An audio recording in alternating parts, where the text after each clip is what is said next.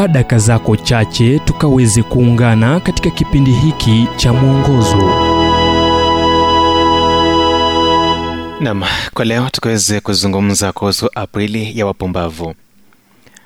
Kwenye kitabu cha zaburi mlango wa 14 mstari wa kwanza bibilia inasema mpumbavu amesema moyoni mwake hakuna mongo aprili mosi imejulikana kimzaa kuwa siku ya wapumbavu hakika uteuzi huu unaturejesha katika karne ya 16 wakati popo grigori wa 13 aliagiza kalenda mpya. Historia inatufahamisha kuwa kwa karne nyingi kabla ya hapo amini usiamini mwaka mpya ulisherehekewa aprili mosi wakati ambapo majira ya machipuko yalikuwa yakitua sehemu za kaskazini ya dunia.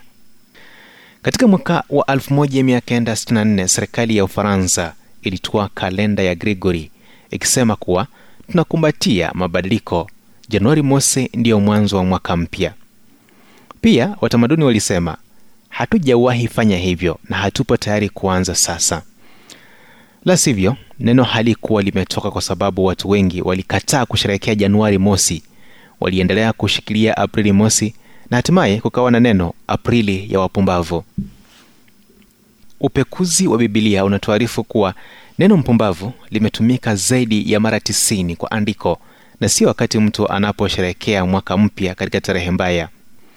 Mpumbavu ni mtu anayetupilia mbali hekima anayekataa mashauri anayemdharau mungu na utu na ambaye anashikilia vitu visivyo thamani na kupuuza vitu vizuri kitabu cha midhali kilicho na hekima nyingi kinatumia neno mpumbavu mara nyingi kuliko kitabu kingine chochote. Mpumbavu andiko linasema ni yule anayemtupilia mbali mungu anayepuuza hekima na kukumbatia upumbavu. Kitabu cha zaburi kinanakili mara mbili maneno haya. Mpumbavu amesema moyoni hakuna mungu. Zaburi 14 mstari wa kwanza.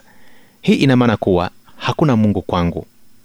Wakati ulimwengu wakati mwingine unaona waumini kuwa wapumbavu. Mtazamo wa mungu ulio muhimu ni tofauti sana. Jim eliot aliandika si mpumbavu kumpa mungu kile asichoweza kuhifadhi kupata kile asichoweza kupoteza.